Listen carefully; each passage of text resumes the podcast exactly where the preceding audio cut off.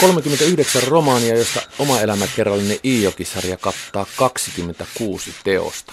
Esikoiskirja Ihmisiä telineellä vuonna 1958 ja Huonemiehen poika, joka aloittaa Iijoki-sarjan vuonna 1971. Muistaako professori Risto Heiskala näitä Gummeruksen kustantamia ja taiteilija Matti Louhen kuvittamia romaanin kansia 7- ja 80-luvulta? No kyllä mä ne sillä tavalla muistan, että mun isäni jossakin siinä vaiheessa, kun olin keskikoulussa tai lukiossa sairastelin jonkun verran ja hän silloin luki päätaloa jollakin tavalla kai innostuneestikin, että kyllä niitä ajelehtiin meillä kotona, mutta jo silloin jotenkin ajateltiin, että ne ei kuulu minunlaisilleni ihmisille ne kirjat, vaan joillekin muille. Kelle ne kuuluivat siihen aikaan? No ehkä silloin se ikäerokin oli niin iso, että siinä oli se sukupolvikuilu, että ajateltiin vain sillä tavalla, että vanhemmat lukee.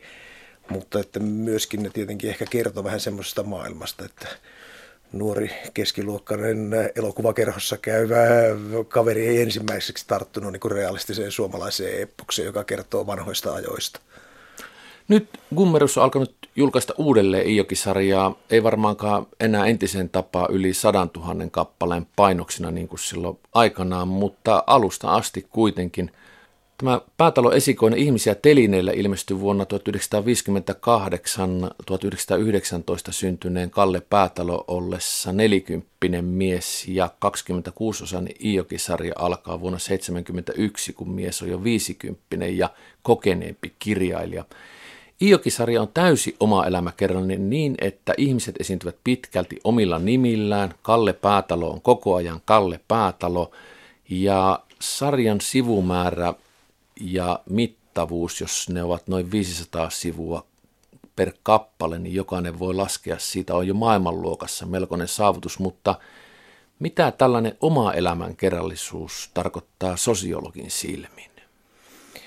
No kyllähän se on kiinnostavaa sillä tavalla, että sosiologille kaunokirjallinen teos on erittäin hankala aineisto siinä mielessä, että kaunokirjallisissa teoksissa me yleensä arvostetaan sellaista niin kuin etänytettyä kerrontaa, jossa taiteilija luo omansa näköisen kuvauksen jostakin osasta todellisuutta tai keksii jonkun osan todellisuutta, jota me muut ei olla aikaisemmin huomattu oleva olemassakaan.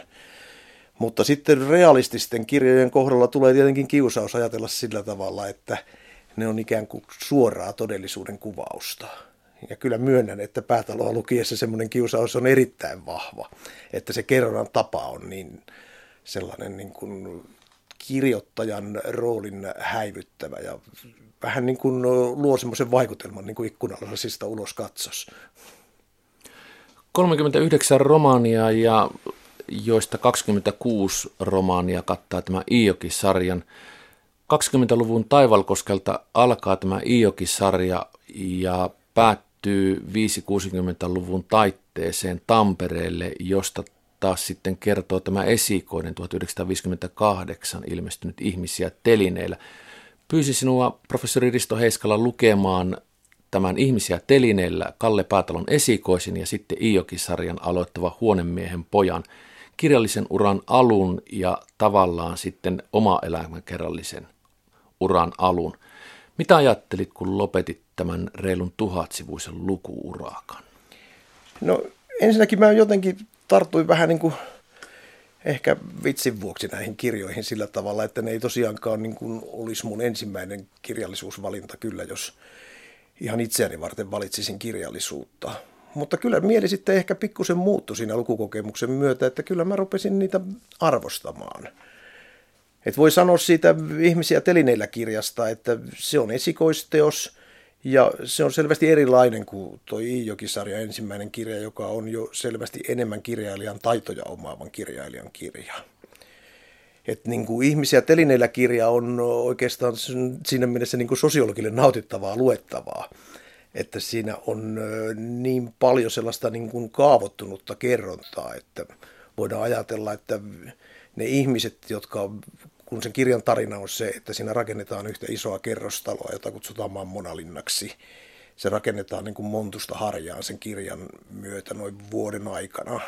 Ja tuota, sitten siinä seurataan tätä rakennusmestari Mauno Joen sivua, joka on selvästikin kirjailijan altereko niin se ei se kirjallinen kerronta sillä tavalla niin kuin oikeastaan koskaan eksy mihinkään psyyken syvyyksiin, mikä on yksi semmoinen aspekti, mitä me yleensä kaunokirjallisesta teoksesta etsitään.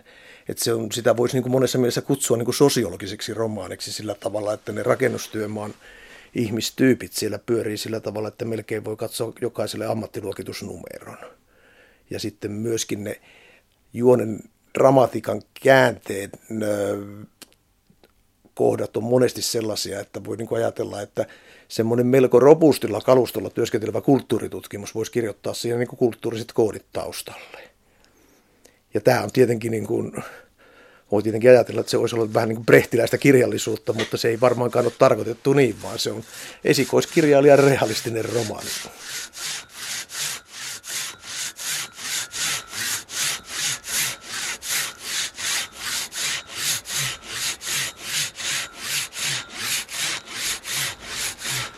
Mitä sä ajattelit, kun sä luit sitä kirjaa, että minkälainen se on se sodan jälkeinen 50-luvun Suomi ja Tampere, kun se välittyy sinulle sen ihmisiä telineillä romaani Rakennusmestari Mauno Joensivun maailman kautta? Mihin kiinnitit huomiota? No sehän on siis kirja, joka kertoo ajasta, joka on kaksi vuotta mun syntymäni jälkeen. Että niin kuin periaatteessa mulla pitäisi olla jonkunnäköinen käsitys siitä maailmasta – mutta kuitenkin mä tuun sitten niin kuin sen ajan jälkeen. Ja siinä Suomi kyllä vaurastui aika vauhdilla. Et kyllä se mun silmin katsottuna on niin kuin sillä tavalla köyhä maailma, jossa en minä koskaan ole elänyt. Et se on niin kuin yksi semmoinen niin kuin vieraannuttava tekijä tai semmoinen tekijä, jonka takia on niin kuin kiinnostava lukea taideteosta, koska se kuvaa maailmaa, joka ei ole mulle itselleni välittömästi tuttu. Mutta se kuvaa maailmaa sellaisena, kun me sen kuvittelemme, että se on ollut. Ja mä esimerkiksi kiinnitin siihen huomiota, että minkälaista Suomessa on ollut. Luin sitä sitä kautta, että rakennusmestarilla ei ole autoa, eikä ole oikein kellään muullakaan. Ja vähän on siinä ja siinä, onko sillä rakennuttajallakaan, gründerilläkään autoa. Ilmeisesti, mutta sitä ei tuoda siinä esille. Palkka annetaan konkreettisesti tilipussissa, kirjekuoressa. Asutaan hyvin laajalti, vaikka ollaan ammatti-ihmisiä alivuokralaisina. Maaseudun ja kaupungin ero on hiuksen hieno. Tällaisten asioiden. Joo, tämmöisiä asioita näin. Ja sitten ehkä semmoinen asia, mikä kanssa on hyvä muistaa, joka ehkä jatkuu vähän pidemmällekin Suomeen, Suomessa vielä, sitten, kellä ei ole lainaa.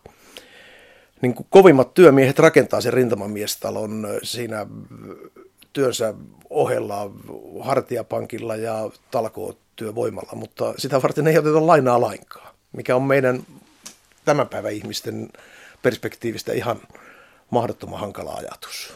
Et edelleenkin tietenkin ne, jotka talopaketin kautta kovalla lainalla rakentaa sitä taloa, niin joutuu turvautumaan myös talkootyövoimaa ja joutuu tekemään sitä niin kuin omaa työtä siinä kanssa, ellei ole kovin rikkaita, mutta se on kuitenkin toisenlainen maailma. Entäs sitten Huonemiehen poika? Iijoe-sarjan aloitus sijoittuu 1920-luvun Taivalkoskelle, Etelä-Lappiin sanoisi joku, mutta tarkemmin Koillismaalle. Kainuun ja varsinaisen Lapin välimaastossa ainakin minulle henkisesti. 1920-luvun alku Kallepoika seikkailee. Minkälainen maailma? Kyllä se on sitten jo radikaalisti vieras maailma sillä tavalla, että sehän on todella sillä tavalla köyhä maailma, että siellä on niin kuin, ihmiset ajoittain kamppailee nälkään kuolemisen uhan kanssa, mitä ei oikeastaan varsinaisesti siinä niin kuin 50-luvun kuvauksessa tapahdu. Ja siellä on niin kuin paljon semmoisia kohtaloita kuvattu, jossa ihmisiltä menee torppa alta sen takia, että minkäännäköisiä joustolainoja ei ole. Ja sitten joskus se tapahtuu niin, että ne, joille velkaa on jäänyt, niistä asioista, joita rahalla maksetaan, eli maapohjasta tai sitten talonrakennusoikeuksista tai tämän tyyppisistä asioista, lehmistä tai hevosista, niin saattaa sitten käyttää sitä hädänalaista tilannetta myöskin aika rajusti hyväkseen. Mitään valtiollisia tai julkisen vallan turvaverkkoja ei ole. 50-luvun kuvauksessa niitä ihan vähän on, mutta tosiasiassa vasta 6-70-luvulla rakennetaan se Suomi, joka me tunnetaan, jossa jos joutuu työttömäksi, niin menee hakemaan työttömyyskorvausta. Se 20-luvun Taivalkoski on perheelle ja pikkupojalle kova paikka ja se elinpiiri on sellainen, että jos et tee työtä, niin perhe näkee nälkää. Mä luin tätä sen takia, että kysymyksessä on Kalle Päätalon romaani jotenkin toden kautta, että tällaista se on ollut.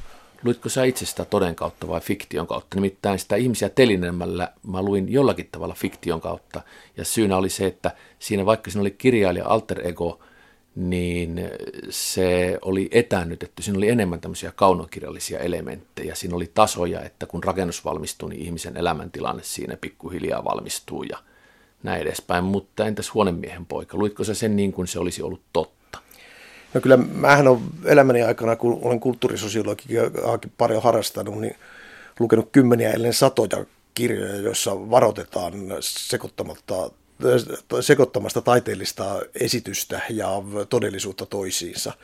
Mutta ihan riippumatta siitä, että kuinka vahvasti mut on kulttuurisosiologialla rokotettu, niin kyllä päätaloa lukiessa, ihan riippumatta siitä kumpaan näistä kirjoista lukee, niin jotenkin tulee se semmoinen niin kuin ikkunasta ulos katsomisen tunne, että siinä todellakin niin kuin todellisuus leviää sun eteen, eikä niin kuin kirjailijan tekemä esitys siitä todellisuudesta. Mä tiedän, että se ei ole ihan niin, mutta se on niin, kuin niin lähellä todellisuutta olevaa realistista eposta kuin ikinä vaan voi kukaan kirjoittaa. Me ollaan nyt puhuttu tässä sekä Kalle Päätalon esikoisesta että Iokissaresta pikkasen, niin päästetään itse kirjailija ääneen. Haastattelun pätkä on vuodelta 1963 ja Kalle Päätalo kertoo hiukan lapsuudesta ja kirjallisista vaikutteista. Suomalainen proosa on viime vuosina saanut kosolti uusia piirteitä. Mutta uudet virtaukset eivät ole kuitenkaan tukahduttaneet vanhalla niin sanotulla eposlinjalla ahertavia kirjailijoita. Viimeksi mainittuihin voi lukea kirjailija Kalle Päätalon. Päätalohan on kotoisin Koillismaalta ja kuvaakin teoksissaan Koillismaa ja Selkosen kansaa syntymäseutuaan. Sen sijaan hänen esikoisteoksensa vuonna 1958 ilmestynyt Ihmisiä telineillä oli tamperelaiskuvaus. Kirjailija Päätalo on tämän iltaisen seulamme vieraana, tai sanoisiko paremmin, että toimittaja Olavi Viljanen on vierailut kirjailijan luona. Teillä varmaan nämä kirjalliset harrastukset ovat olleet melkeinpä synnynnäisiä. Se taisi olla hyvin vaikeaa saada kirjallisuutta siellä korvessa. Korpiseudulla? Oli, se oli vaikeaa. Minähän, varojahan ei ollut millä ostaa. Tätä täytyy ahmia kaikki, mitä, mitä tuota käsinsä sai. Minä olin hyvin, tuota, joka posti-ilta, niin olin kylässä siinä kotikyläni talossa, missä posti jaettiin. Minähän luvin, yritin siellä ahmia kaikki, mitä siellä nyt lehtiä tuli. Ja sitten minä käytin paljon kantakirjastoa hyväkseni, mutta tässä oli myös semmoinen, eh, se ei käynyt niin vaivattomasti sillä kotikylästä, niin oli yli 20 kilometriä matkaa ja senhän minä usein jalkaisin tein ja hiihtämällä ja parhaassa tapauksessa polkupyörällä, että siinä tuli kyllä hintoihinsa kirja ennen kuin se oli luettavana. Muistuuko teille mieleen joitakin kirjoja, joita saitte käsinne tuolta ajalta?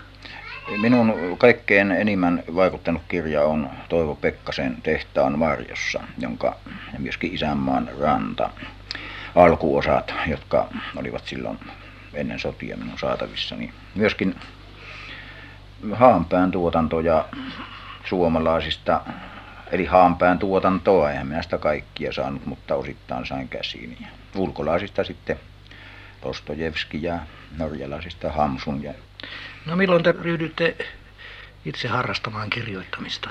No ensimmäiset kirjalliset yritykseni minä tein jo kansakouluaikana. Kirjoitin sikäli onnistuneita aineita, että opettajani luki näitä noin niin kuin näytteeksi, että miten kirjoitetaan. Ja Minähän tietysti olin, olin siitä lukuaikana niin eräällä tavalla rintapystyssä, mutta välitunnillahan tilanne muuttui ja sitten yön aikana toiseksi, sillä siitähän ei kaverit tykänneet. Hän sanoi, että oletko sinä noin akkamaan, että sinä tuommoisia viitti tuoda höpöttelemään tuonne ainepihkoon. Kalle Päätalo vuonna 1963. Mitä professori Risto Heiskala ajatteli, kun kuuli Päätalon haastattelun?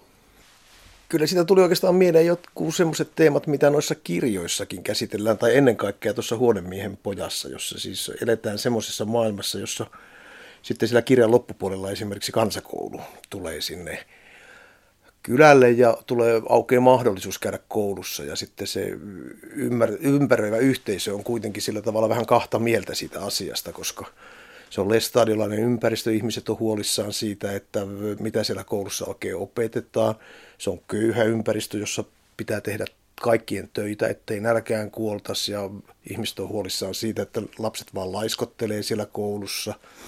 Ja ylipäänsä siinä on niin kuin aika kova jännite sen niin kuin kirjallisen tekstin, niin kuin, ei vaan tuottamisen kanssa, vaan niin kuin jopa lukemisen kanssa. Että Kallen isä esimerkiksi on sitä mieltä, että se on ihan turhaa puuhaa. Ja kyllä tämä, niin kuin, tämä on niin kuin mulle hyvin vieras maailma. Että mä oon 50-luvulla syntynyt, mutta keskiluokan lapsi ja silloin tietenkin ajateltiin ilman muuta, että kaikista parasta, mitä lapsi voi tehdä, on niin käydä sitä koulua ehkä vähän paremmin kuin mitä itse kävin, mutta että niin kuin tätä ei enää siinä maailmassa ollenkaan ollut. Mitä sä uskot, kun sä olet sosiologi, että Kalle Päätalon tarinaanhan kuuluu se, minkälaisena kirjailijana häntä, häntä pidetään, siis ihan ihmisenä, että hänellä on ollut erittäin köyhä lapsuus ja kova nuoruus, että vaikuttaako se siihen, kuinka ihmiset hänen romaanejaan lukevat? No Suomihan on sellainen niin kuin realistisen kirjallisuuden luvattu maa, että jos Suomea vertaa esimerkiksi Ranskaan, niin Ranskassa aina ajatellaan sillä tavalla, ei kukaan ajattele, että se kirjallisuus kertoisi todellisuudesta, vaan että se kertoo aina sen tietyn taiteilijan niin kuin rakentamasta maailmasta, joka on jonkunnäköinen tulkinta todellisuudesta. Mutta meillä on paljon semmoista realistista kirjallisuutta, joka ei niin kuin kiinnitä millään tavalla huomiota siihen, että se on taiteilijan representaatio maailmasta se ää, kirjallinen esitys ja Päätalo on yksi erittäin hyvä esimerkki siitä ja varmaankin se on niin kuin aika paljon myöskin Päätalon suosion takana, että hän tuntuu niin realistiselta ja sitten vielä sitä, että kun hän kuvaa niin kuin kurjia oloja ja tulee itse niin kuin kovista oloista ja joutunut kamalan työnteon kautta niin kuin lunastamaan sen asemansa, niin se vaan niin kuin vahvistaa tätä niin kuin tuntua siitä, että todellisuudesta kuvataan nyt ja se todellisuus suoraan puhuu.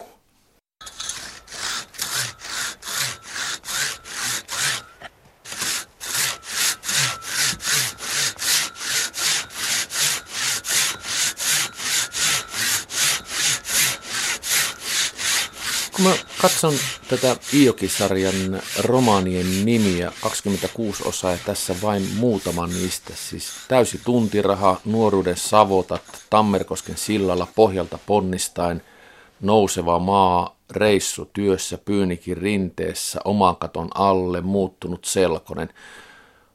Vuodet menee niin, että 71 tulee ensimmäinen ja 98 tulee viimeinen. Mutta nämä nimet muistuttavat niin kuin ne vesivärikuvatkin minua kovasta työstä ja erityisesti savotasta ja uittotyöstä ja sitten siellä on jotain rakentamiseen liittyvää näissä minun muistikuvissa. Oma kokemukseni Savotasta rajoittuu Lieksä ulkoilmamuseoon, jossa ymmärsin jo pikkupoikana, että kun on pakkasta ja olosuhteet ovat nämä, niin karu on meininki, varsinkin kun työnantajana on armoto uittoyhtiö kun näitä romaaneja tai pelkästään näitä romaanien kansia tai takatekstejä selaa ja lukee, niin tulee mielikuvia ja kuvia työn kunnioituksesta, työpaikkojen sosiaalista suhteista, Suomen puu- ja rakennusteollisuuden noususta, teollistumisesta, kouluttautumisesta ja miehen identiteetistä. Luitko sä näitä samoja asioita näistä romaaneista? No kyllä, kyllä hyvin samoja asioita luin. Ja sillain, mä en kyllä yhtään hämmästys, että jos tämä olisi niin kuin sellainen kirjasarja, että se tosiaan on niin kuin tekstimateriaalia, jota mies on kirjoittanut yhden neljännes vuosisadan ja tekstimateriaalia on tullut yli 10 000, ehkä joku melkein 13 000 sivua, niin en kyllä yhtään hämmästelisi, jos joku tulevaisuuden historioitsija tai sosiologi käyttäisi myös tätä aineistoa. Tietenkin tietoisena siitä, että se on taiteilijan kuvaus, mutta kuitenkin semmoinen taiteilijan kuvaus, jossa pyritään ajankuvan välittämiseen, että kyllä tämä musta merkittävä saavutus on. Että jos oikein niin kuin haluaa yltyä kehumaan Kalle Päätaloa, niin voi sanoa, että tämähän on niin kuin erään tyyppinen suomalaisen Honore de Paltsakin ää, tuotanto, jossa niin kuin Paltsak-maisesti kuvataan tiettyä aikaa ja sille ajalle luonteumaisia ihmistyyppejä. Tietenkin vain niissä konteksteissa, joissa päätalo itse on liikkunut, eli Tampereen rakennuksilla ja ää, Koillismaalla. Mutta sekin on jo melkoinen saavutus. Erittäin mielenkiintoisia seikkoja, erityisesti tässä Ihmisiä telinellä teoksessa minulle olivat rakennusmestari Mauno Joensivun kamppailu itsensä kanssa. Ja vaikka hän onkin aivan selvästi kirjailija alter ego, kirjailija rakennusmestari siihen aikaan, kun kirjaa kirjoittaa, päähenkilö on rakennusmestari, hänellä on vähän samanlaisia taustoja, kun tietää, hän on pohjoisesta kotoisin ja näin edespäin. Mutta sellaiset asiat, joiden kanssa tämä Mauno Joensivu kamppailee, moraalikäsitykset, mitä pitää tehdä, mikä on oikein ja väärin, siellä on kymmenen käskyä pohjalla, vanhempien opetukset, sitten rehellisyys, toisten auttaminen, kuinka naisten kanssa ollaan sukupuoliroolit ovat hyvin selkeät, miehet miehiä ja naiset naisia, mutta koska on jo sodan jälkeinen aika, niin naisetkin haluavat itsenäistyä, heille ei enää riitä se perinteinen mies, eikä tunnu riittävän Mauno Joensivulle se perinteinen avioliittokaan. Nämä kaikki ovat tällaisia modernin maailman ongelmia, joihin hän törmää. Mistä nämä kertovat? No kyllä jotenkin sillä tavalla, että kun tästä ajasta lukee sitä kuvausta, niin totta kai se näyttää meistä niin kuin sillä samalla tavalla vanhalta maailmalta kuin 50-luvun kuvaukset muutenkin, että sukupuoliroolit on erittäin selkeät ja mehän siis eletään maailmassa, jossa edelleenhän meillä on erittäin selkeä esimerkiksi ammattiluokituksen tasolla niin kuin sukupuolen mukainen työnjako työelämässä, mutta esimerkiksi samapalkkasäännökset tuli kuitenkin 60-luvulla, että sitä ennenhän naiset sai samasta työstä vähemmän palkkaa kuin miehet ja sitten tuota, tuo on ehkä semmoinen niin vähän ristialkkoinen vaihe, että meillähän kävi sillä tavalla sodan aikana, kun miehet oli poissa, että esimerkiksi rakennuksillakin sitten naiset valtasi aika monia semmoisia työtehtäviä, jotka oli ollut miesten työtehtäviä. Ja tuossa on vielä tuossa 50-luvun kuvauksessa vähän jälkiä siitä, että siellä on esimerkiksi muurarin apuna on naisia, jotka sitten mä luulen, että vähän pidemmälle kun mennään mennään niin kuin ajassa, niin kyllä luultavasti karkotettiin niistä työtehtävistä. Ja siellä, eikö olekin näin, että siellä sanotaankin, että siirry nyt jonnekin siistimpään ja fyysisesti vähemmän rasittavaan työhön, että et sinä täällä kestä niille naisille. Niin just, joo. Ja, ja kyllähän se nyt varmaan onkin niin, että niin kuin, kun siinä on se hiukan heikko terve, heikolla terveydellä varustettu yksinhuoltaja äiti, niin tuota, ehkä hänelle tosiaan olisi joku muu tehtävä ollutkin parempi, mutta se oli paremmin palkattu se tehtävä. Että, ja muistutan, että todellakaan minkälaisia niin kuin julkisen vallan, vallan niin kuin tukitoimia ei silloin oikeastaan ollut, minkä varaan niin kuin yksinhuoltaja esimerkiksi olisi voinut rakentaa lastensa elannon ja koulutuksen, että se oli sitten se ainoa vaihtoehto yksinhuoltaja äidille mennä semmoiseen työhön, josta sai niin paljon palkkaa, että saattoi lapsensa kouluttaa.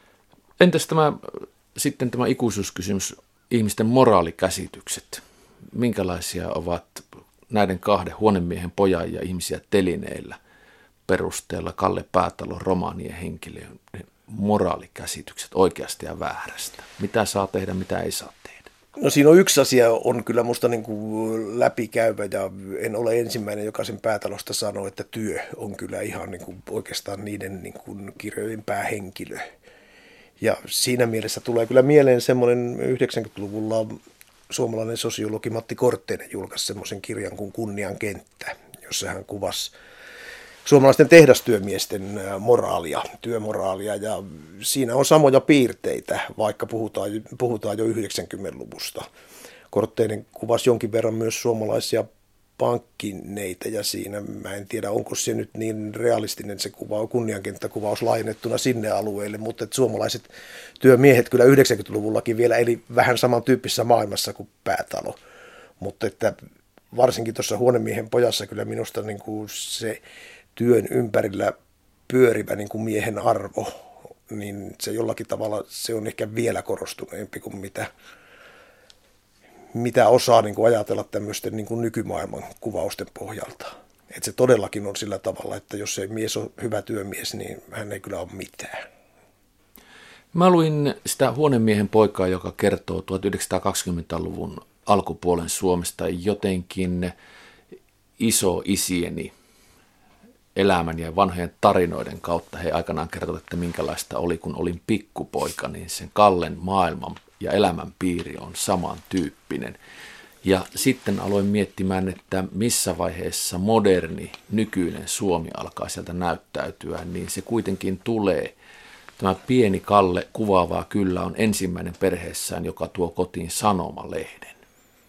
Sitten siellä on joitain koneita, jotka ovat uitolla tällainen kone, joka siis pyrkii siihen, että ihmiset joutuvat omista töistään pois, työ tehostuu ja kone tekee se hevosen tilalla siirtää tukkeja. Niin se on traktori. Niin.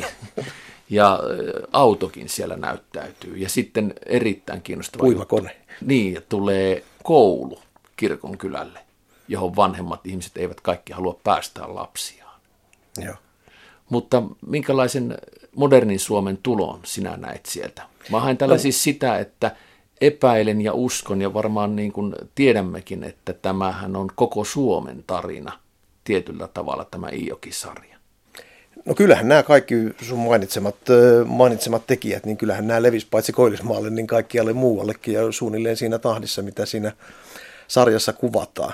Ja tässä suhteessahan kirjailijalla on tavallaan sillä tavalla, kun kirjailija esiintyy myös päähenkilönä, niin sillä niin kuin jonkunnäköinen jopa niin kuin modernin Suomen airojen tehtävä, että hän on niin kuin aina positiivisella kannalla näihin niin kuin modernisaatiomuutoksiin nähden, jotka avartaa sitä maailmanpiiriä jollakin tavalla. Häntä aina kiinnostaa niin kuin nähdä autoja. Hän on kiinnostunut puima, menee katsomaan puimakonetta erikseen ja niin kuin lukemisestahan me jo puhuttiinkin, että se on niin kuin hänelle tärkeä asia ja avaa sitä maailmaa. Että.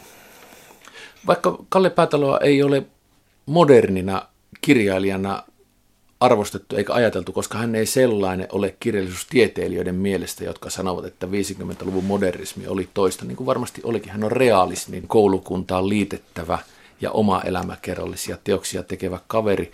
Ja tämä Päätalon kirjoitustyyli, jossa ainakin minulle kaikella on merkitystä, mutta millään ei ole erityistä painoarvoa. Pienetkin yksityiskohdat kerrotaan ja samantyyppiset sattumuksetkin moneen kertaan – vailla taiteellisia kaaria, dramaturgisia kikkoja, eikä edes kaipailla varmaan tällaista kirjallisen eliitin hyväksymää tapaa tiivistää, tehdä kohokohtia, kärjistää jotakin ja leikata tekstissä esimerkiksi aikatasoja. Voisiko Päätalon liittää Suomessa osaksi Irvin Goodmanin Spede Pasasen ja tällaisten muiden taiteilijoiden taidetta, että elitti kiertää kaukaa, mutta kansa rakastaa? Kyllä siinä varmaan minusta jotain, jotain semmoista on, että näistä oikeastaan selvimmin päätalo vielä on semmoinen niin kuin, niin kuin sellainen taiteilija, joka ei näe taiteilijan tehtäväksi lainkaan sitä niin kuin oman asennon ottamista suhteessa todellisuuteen. Että hän pyrkii, niin kuin, tai semmoinen kuva ainakin mulle välittyy näistä kirjoista, että hän pyrkii mahdollisimman rehelliseen todellisuuden kuvaukseen. Ja se menee ihan niin pitkälle, että hän niin kuin kertoo niissä kirjoissa, varsinkin tuossa Iijokisarja avauskirjassa Huonemiehen poika, niin semmoisia sattumuksia, joita hän ehkä ei ole, en tiedä, mutta ehkä ei ole kertonut kellekään muulle aikaisemmin, koska ne on ollut sillä tavalla jollakin tavalla myöskin hänelle itselleen noloja mutta äh, hän niin kuin kokee sen kirjailijan tehtävän semmoiseksi, että pitää antaa niin kuin uskollinen raportti ja kirjoittaa semmoinen historiikki siitä, että mitä on ollut todistamassa. Ja se on varmaankin myöskin sitä suosion syytä sitten, että lukija kokee siinä jotenkin, niin kuin, että vailla kommervenkkejä hänelle kerrotaan, minkälainen maailma on tai minkälainen se on ollut.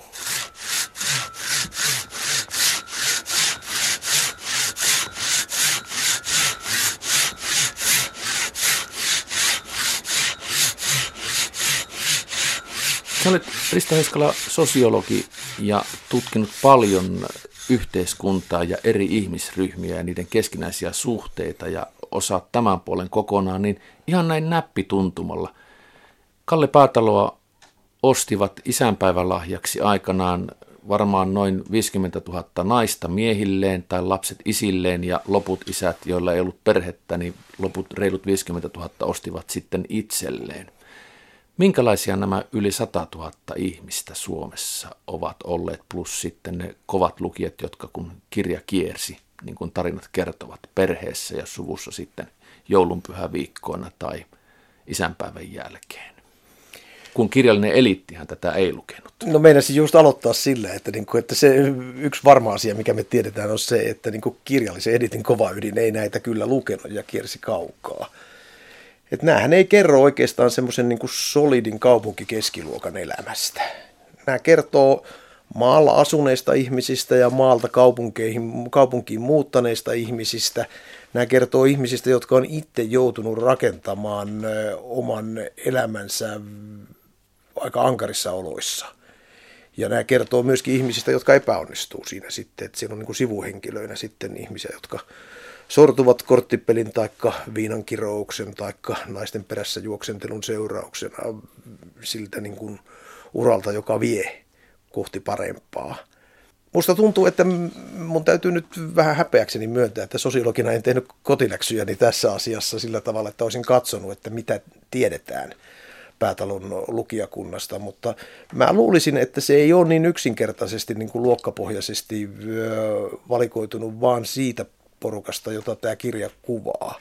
Vaan mä luulen, että se menee niin kuin kyllä laajemmalle. Että mä luulen, että näille ihan varmasti on työväenluokkaista lukijakuntaa ja maalta kaupunkiin muuta, mutta, lukijakuntaa, mutta mä en yhtään hämmästys, jos niin kuin ikään kuin humanistis-yhteiskuntatieteellisen keskiluokan ulkopuolelta löytyisi niin kuin paljon ihmisiä, esimerkiksi insinöörejä, jotka saattaisi niin kuin kokea, että tämä on niin kuin joko hyvä kuvaus joistain omista kokemuksista taikka sitten niin kuin kiinnostavaa luettavaa todellisuudesta. Kun luin Huonemiehen poikaa, niin pieni Kalle Päätalo Koilismaalla oli minulle välillä kuin Tom Sawyer tai Huckleberry Finni Mark Twainin romaaneista. Selkäsauneja riitti, mutta niin oli seikkailujakin. Syvä etelä iso virta Mississippi oli nyt vain kylmä, vähän pienempi Iijoki. Tuliko sulle muita kirjoja tai kirjojen henkilöhahmoja mieleen? No ei ehkä sillä suoraan, mutta että kyllä, kyllä toi on minusta oikeastaan itse asiassa ihan, ihan hyvä mieleyhtymä siinä mielessä, että se tosiaan niin kuin luonnehtii, ei tuossa esikoisteoksessa, jossa on niin kuin aika jäyhä kaveri se rakennusmestari Joensivu, joka koittaa Tampereella pitää koossa sen ison kerrostalon rakennustyömaan, mutta tuossa huonemiehen pojassa todellakin, niin sehän on aika vinkeä ja todella uteliasti maailmaan suhtautuva poikase, poikase tuota, nuori Kalle Päätalo ja siinä mielessä ihan Huckleberry Finni aineesta. Kalle Päätalo kuoli reilu 10 vuotta sitten, jäljelle jää 39 romaania, mutta mitä meille on jäänyt Päätalon taiteesta tai muuten Suomeen? No kyllä päätalon taiteesta on hyvin vaikea ennustaa, miten nämä kestää aikaa, mutta mä en pitäisi mitenkään hämmästyttävänä, vaikka näitä joku lukisi 50 vuoden päästä vielä joko tutkimusmateriaalina tai sillä tavalla, kun me luetaan Honor de Partsakia ää, tällä hetkellä. Mutta onhan meillä sitten kaiken näköisiä kunniaosoituksia. Jossain lienee jokalle päätalon patsas, mutta muun muassa Tampereen yliopistossa, josta itse tulen, niin on ollut tapana kunnioittaa tamperilaiskirjailijoita sillä tavalla, että kun muissa Suomen yliopistoissa on päärakennus, niin meillä Tampereen yliopistossa on päätalo. Meillä on sitten myöskin kyllä linna-rakennus siinä vieressä, mutta päätalo oli ensin. Edvin Laine ja Mikko Niskanen tekivät Kalle Päätalon romaaneista aikanaan elokuvia Viimeinen savotta, nuoruuteni savotat ja näin edespäin ja tiivistivät niissä useita kirjoja ja tapahtumia. Ne ovat jo jollakin tavalla jääneet jonnekin, mutta nämä Kalle Päätalon kirjojen vesivärimaiset kannet ovat ainakin antikvariaattien hyllyissä ja ikkunoissa ilmeisesti ikuisesti. Olen lukenut sarjasta vain siis tästä Iijoesta tämän ensimmäisen huonemiehen poikaosan ja kiinnostaisi lukia jokin muu ja kun mietin tätä, niin ajattelin, että tuo 18 romaani reissutyössä olisi kiinnostava koska se kertoo ajallisesti ja ilmeisesti myös tapahtumallisesti samasta ajasta, mistä tuo esikoinen ihmisiä telineellä ja ajattelin, että nyt se Mauno Joensivun rakennusmestari onkin Kalle Päätalo rakennusmestari, että minkälaisia ovat ne Kalle Päätalo rakennusmestari päähenkilöongelmat siinä tekstissä ja maailma, kun sitä samaa työmaata selvästi rakennetaan samoina vuosina. Kaksi kirjaa päällekkäin. Mutta lukisiko professori Risto Heiskala tästä Iokisarjasta jonkin vielä seuraavaksi? No tuo voisin hyvin lukea senkin takia, että yksi semmoinen asia, mikä siitä esikoisteoksesta selvästi puuttuu, on se, että mitä ihmettä se rakennusmestari Joensuvu tekee silloin, kun hän ei tee töitään. No me tiedämme, että kun hän on Kalle Päätalon alter hän kirjoittaa sitä kirjaa, mutta tuota, se ei näy siitä kirjasta millään tavalla. Ja siinä kuitenkin kuvataan niin kuin aika sillä niin kuin, äh, ihmisen elämän kannalta niin kuin haasteellista aikaa. Yksi pitkä parisuhde on purkautunut, hän menettää itse rakentamansa rintamamiestalon ja sitten hän vastaa valtavan ison kerrostalon rakentamisesta, joka on selvästikin niin kuin haasteellinen kokemus myöskin. Ja sitten vielä sen kirjan loppupuolella sitten uusi parisuhde alkaa.